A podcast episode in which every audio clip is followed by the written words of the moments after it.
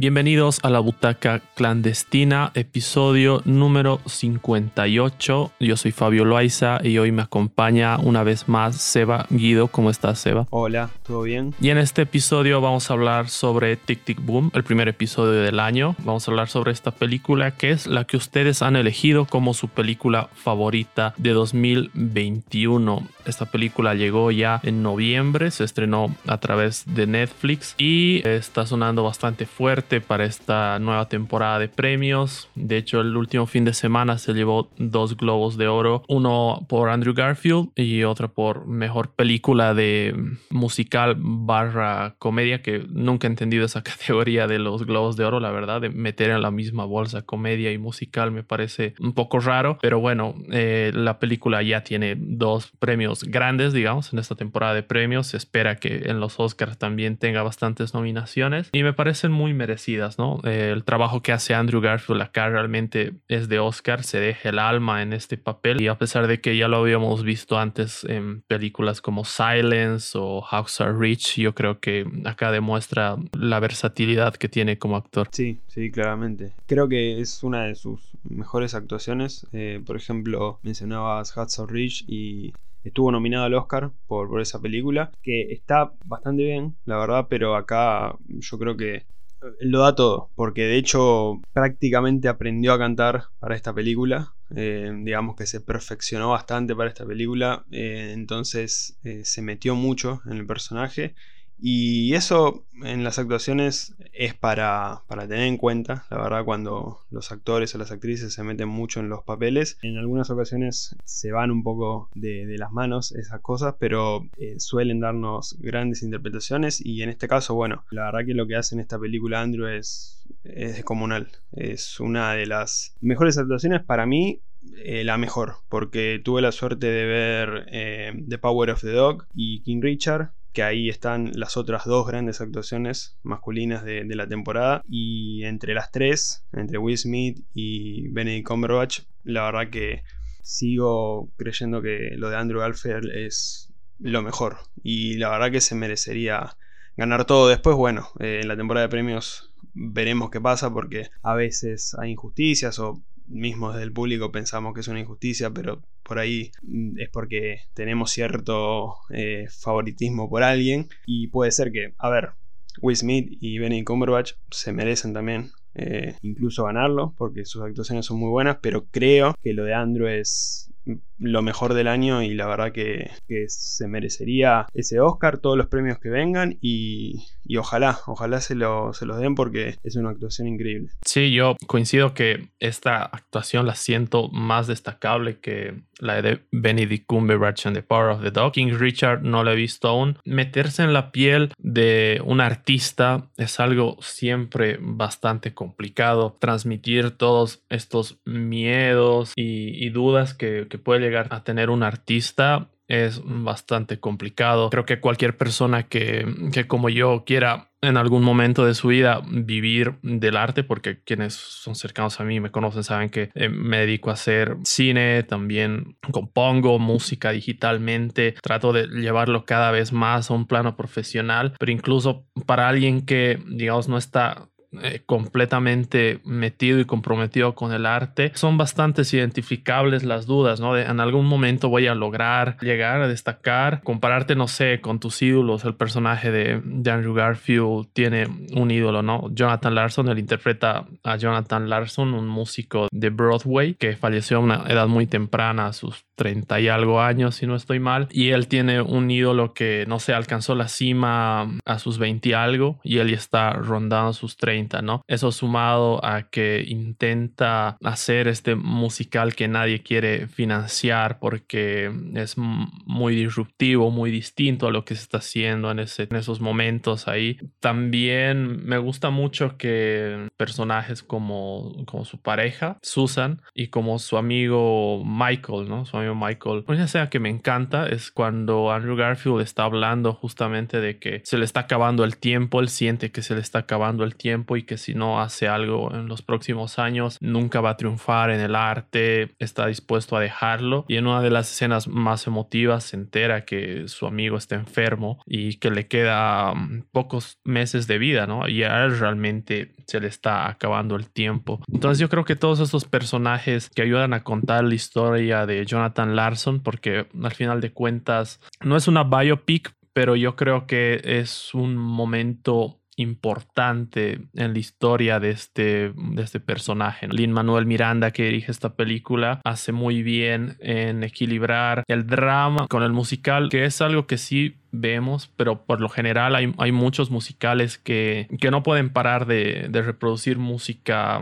y, a veces eso le quita un poco de, seriedad o de dramatismo a ciertos pasajes de, los musicales. Repito lo que les decía un poco en, el podcast de Annette, no soy un gran fan de los musicales, por eso yo creo que esta película he esperado a verla hasta las últimas semanas del año pasado para, para poder armar el top y todo eso, pero de primeras los musicales no son algo que, me atraiga inmediatamente. Eh, de a poco estoy, estoy como que rompiendo esa barrera porque cada vez me encuentro con musicales que me, que me fascinan más y más. Sí, en cuanto a lo último que dijiste, es cierto que es un musical que se maneja muy bien. Eh, a mí también me pasa algo parecido con los musicales. A veces cuando se canta por todo es un poco molesto y te termina sacando un poco de la película. En general, los musicales tienen eso de, de esa parte de fantasía en la que se nos muestran eh, todos estos bailes y estas cosas que en la realidad obviamente no pasan, pero para la película y para el relato sí. Y a veces se desborda un poco eso y el musical termina siendo como muy molesto, al menos desde mi punto de vista. Yo creo que acá se manejaron muy bien, todas las canciones están muy bien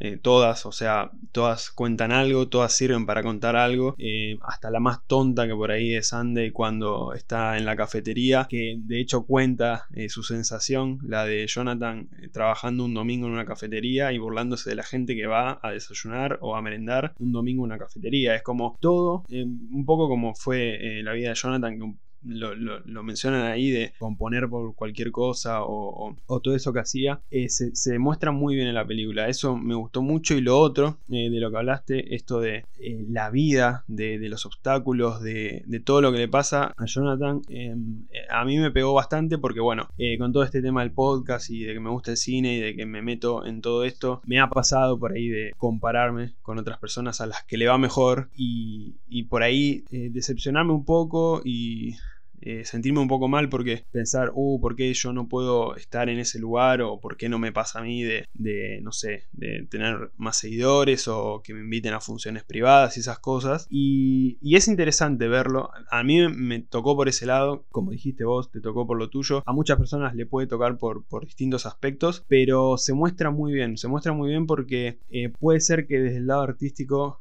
toque más, pero si por lo que sea eh, ni siquiera te gusta el cine o ni siquiera te gusta eh, algo artístico y viste esta película, posiblemente te, te, hayas sentido identificado porque creo que es algo que nos termina pasando a todos eh, en algún punto de nuestra vida y no es menor el tema de la edad porque em, como contabas en esta escena durísima que Jonathan dice que se le agota el tiempo, cuando van pasando los años y ves que por ahí no te estás pudiendo ir a vivir solo o no, no estás en pareja y ves al resto de las personas que van creciendo. Eh, son cosas que, que, van pasando en la vida más allá de la vida en específico de un artista, que es la que vemos en la película. Y yo creo que eso lo, lo, detallaron muy bien. Yo creo que más allá de, la vida en específico de Jonathan, es, es algo que se, que se retrata muy bien en la, en la película. Sí, tienes mucha razón. Me has hecho pensar que todos estos elementos emocionales de la película trascienden lo que yo decía, ¿no? La vida del artista es bastante identificable porque al final de cuentas, más allá de, de que nos habla de, del artista, nos está hablando de, de perseguir los sueños como, como ser humano, ¿no? Que no, importa qué tan duro sea, no importa cuántas veces te caigas, el simple hecho de, confiar en que en algún momento lo vas a hacer y ser consecuente a pesar de que la vida te dé palos todo el tiempo, es un mensaje muy emocionante. Ese es el corazón de la película, eso es lo que hace girar la trama y lo que la hace tan especial. También me gustaría destacar que hay muchos números musicales que tienen una dosis de comedia, pero es una comedia bastante peculiar, ¿no? No, no me parece haber visto en alguna película musical algo como esto, en los que tiene canciones, eh, Jonathan Larson, perdón, se me olvidó el nombre, tiene, canciones Jonathan Larson en las que está hablando de cosas cotidianas, ¿no? Como eh, levantarse, hacer tus deberes y siempre agregándole una pizca de comedia, que es algo que, que mencionaba Seba hace rato, que se dice que es muy parecido a cómo era en la vida real alguien que, no sé, estaba en la calle y ya se inventaba una canción al punto en el que en, algún momento su amigo le sugiere ¿no? que, que componga mm, eh, jingles o cosas para, la televisión y que reciba dinero por algo que se le da muy natural ¿no? y en ese momento él dice que realmente eso no, no lo llena ¿no? a pesar de que eso le podría dar algo de dinero para estar más estable. Eh, él dice que eso no, no lo motiva. Y todo eso me parece muy muy increíble cómo se transmite sin necesidad de, no sé, de, de meterte un montón de diálogos porque hay películas que asumen que mientras más texto haya, más identificable o más profunda va a ser la historia. Pero me gustan acá los momentos que tienen el dramatismo. Bueno, esto ya lo decíamos, pero la película sabe darse sus momentos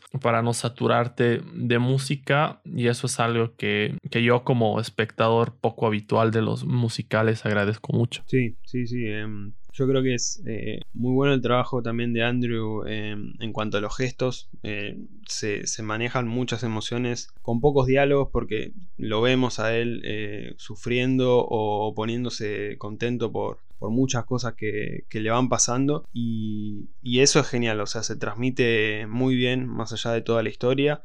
Em, ese detalle del trabajo que, que agarra por ahí un poco necesitado, porque si no me equivoco, era porque necesitaba el dinero para una persona más en, la banda.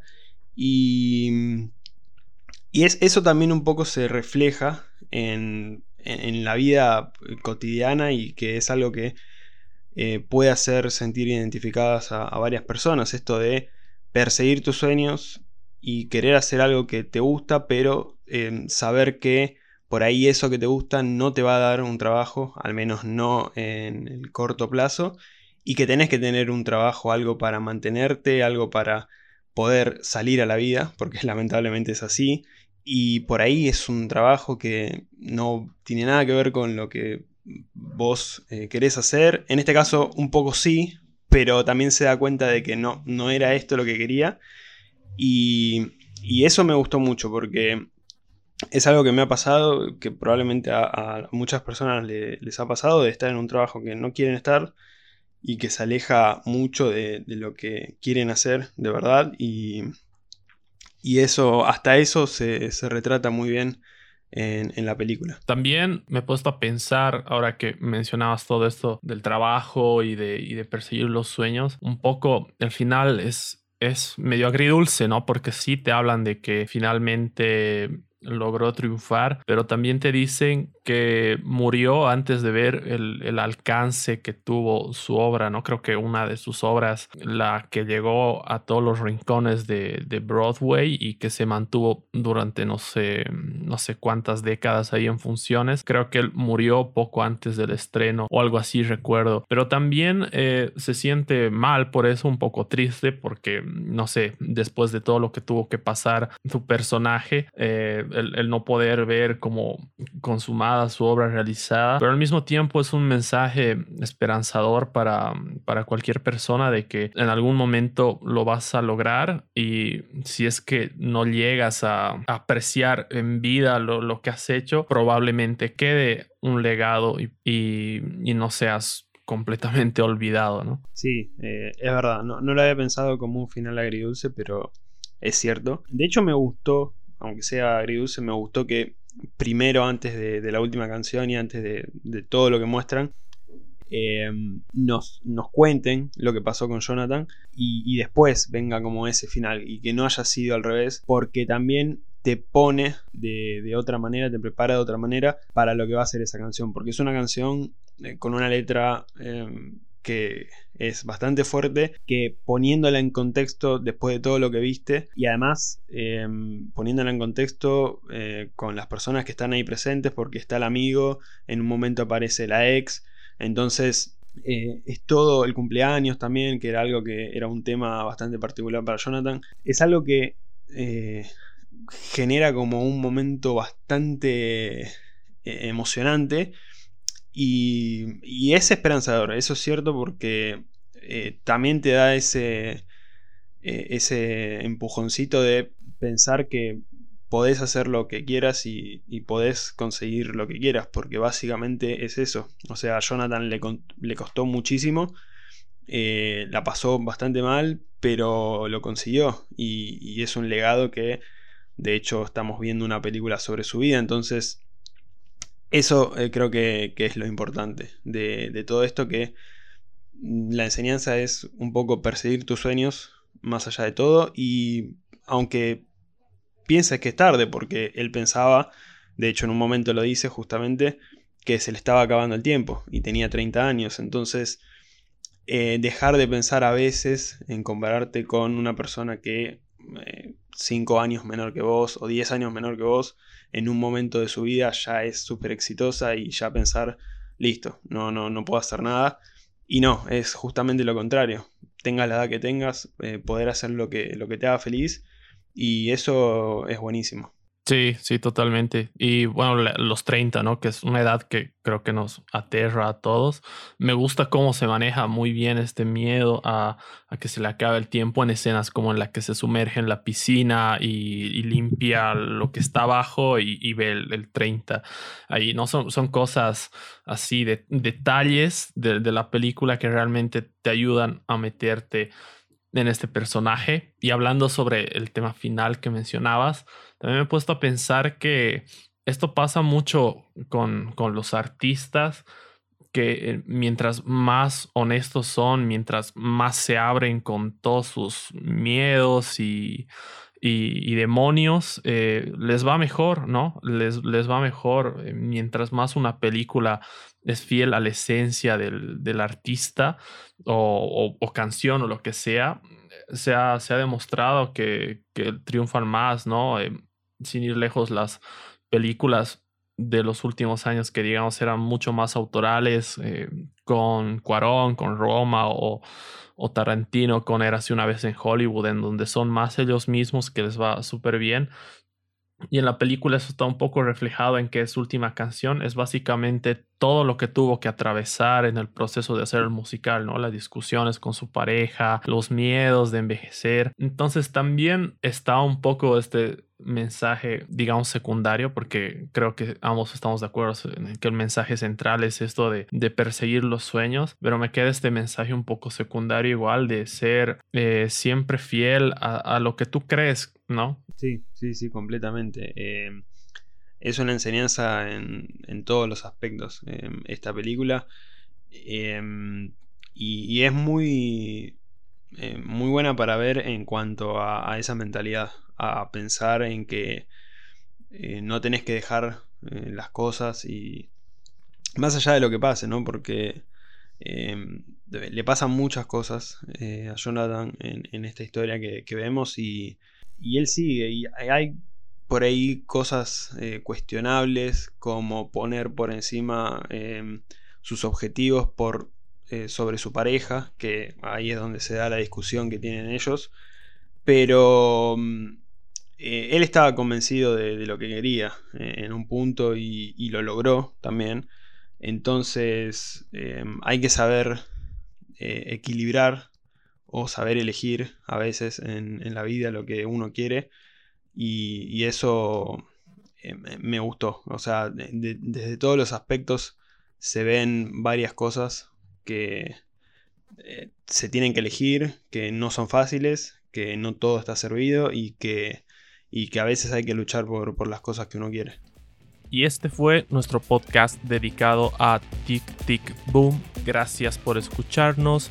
Yo soy Fabio y gracias Seba por pasar una vez más por el podcast. Puedes dejar por acá tus redes para que la gente vaya a seguirte. Dale, eh, muchísimas gracias de nuevo por la invitación. Me pueden seguir en, en el Instagram del podcast, arroba después de otra función podcast y también en mi Instagram personal, arroba panchanracum. Y sobre la película, una cosita más, em, que no eh, los deje afuera esto de que sea un musical, porque puede ser que sean personas a las que no le guste el musical y es un musical distinto. Eh, vale la pena eh, ver esta película, así que tengan eso en, mente para ver esta maravillosa película.